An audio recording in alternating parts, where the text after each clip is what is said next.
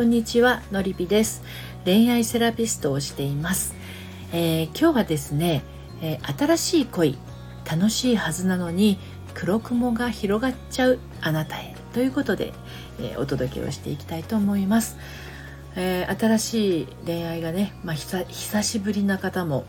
まあ、あの離婚した後で恋愛そのものがあのだいぶだいぶだいぶこうねえー、時間が経ってるなっていう方もいらっしゃるかもしれません、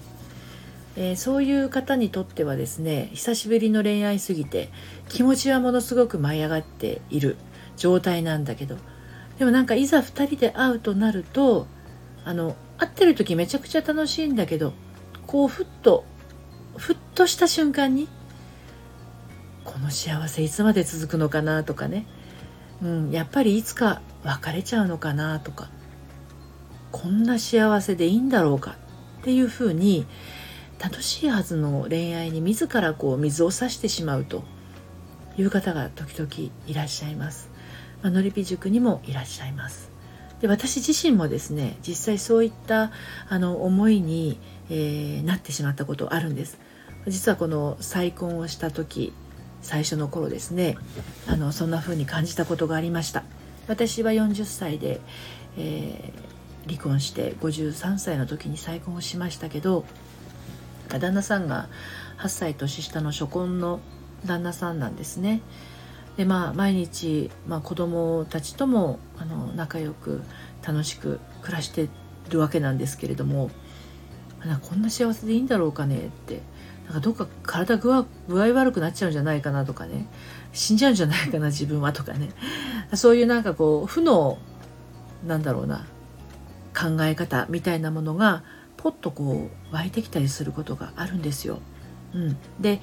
それってねあの自分の中にある、えー、こう幸せでいてはいけないとまではそう強くはないんだけど幸せでいることへの受け取り損ないみたいな部分ですよね。私が幸せになっていいんだろうかっていうのはまさにそうだと思うんですよ。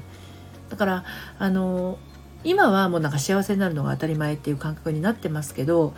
あのそういうふうに感じる人っていうのは別に不思議でもなく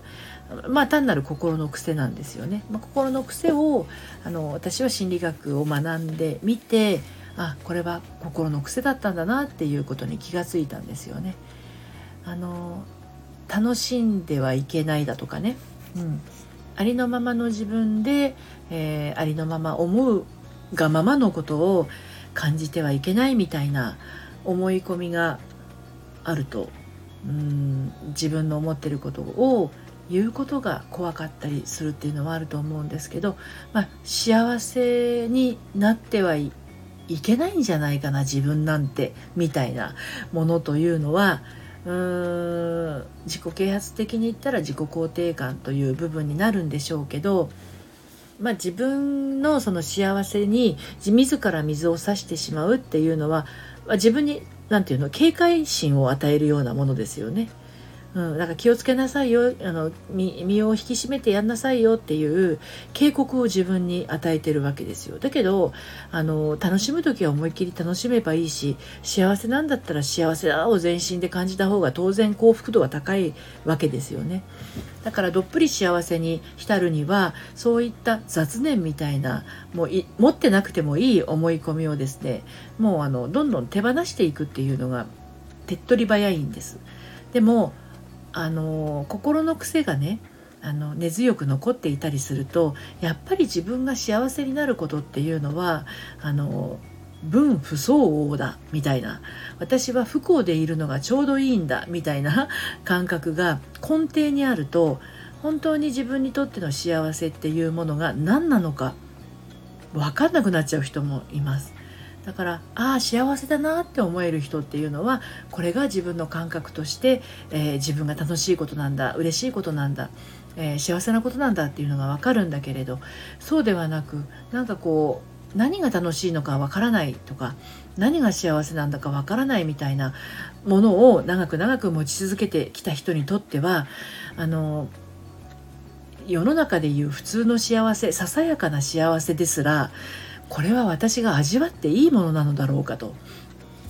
いうふうに受け取り損なってしまうんですよね。だから幸せでいることが本当は人間って幸せになるために生まれてきたってあのいうことなんだけれどそれが自分があまりにもそういう小さい頃だったりとかあの生きてきた環境でねあの我慢することがあまりに多かったりとかあの親がとてもなんかこう苦労しているのをいつも見ていてあの人間は簡単には幸せになれないんだぞみたいなものを見ているとお父さんお母さんがあんなに苦労しているのに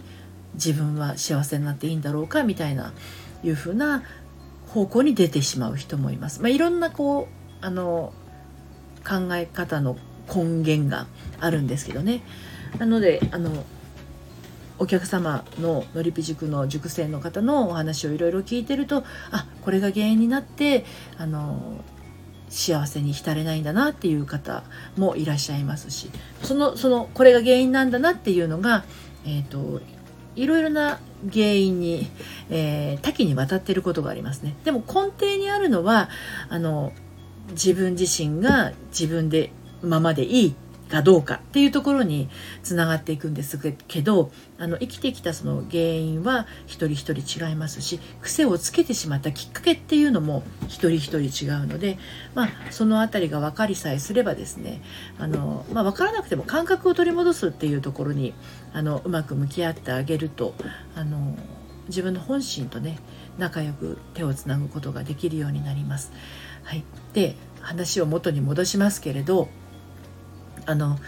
今幸せだと思ったらどっぷり幸せに浸るということですね。で何が不安に思ったのかっていうことをパートナーにちゃんとお伝えをするっていうことです。今さすごくすごく幸せに感じてたんだけどこんなこと考えちゃったらなんかめちゃくちゃ不安になっちゃったんだってそういったことをちゃんと言える間柄というのがですねあの自分一人で悩みを抱えるお付き合いにならないし仮に結婚に進んだとしてもあの一人で悩みを抱える妻にはならないっていうことになります。だから何か不安に思ったらそういうことをざっくばらんに話せるあのパートナーシップあのコミュニケーションが取れるあのきっかけですねあの自分の不安をちゃんと話せるかどうかっていうのはすごく大事なことですね。まあ、そのあの思いの種はね一人一人違いますけどそれが生まれてしまった癖のきっかけは一人一人違うけれどあのまずはそれをこう信頼している人に自分の思いを出せるかっていうのもあの大事ですね対照的にはすごく大事ですので、はい、ちょっとねあの話がうまくまとまらなくて申し訳ないんですけれどあのもしそういうふうに自分が幸せなのに黒い雲がね広がりがちな方は自分の心と向き合うことと同時にパートナーとコミュニケーションを深めるということをですね是非試みてください。それではまた。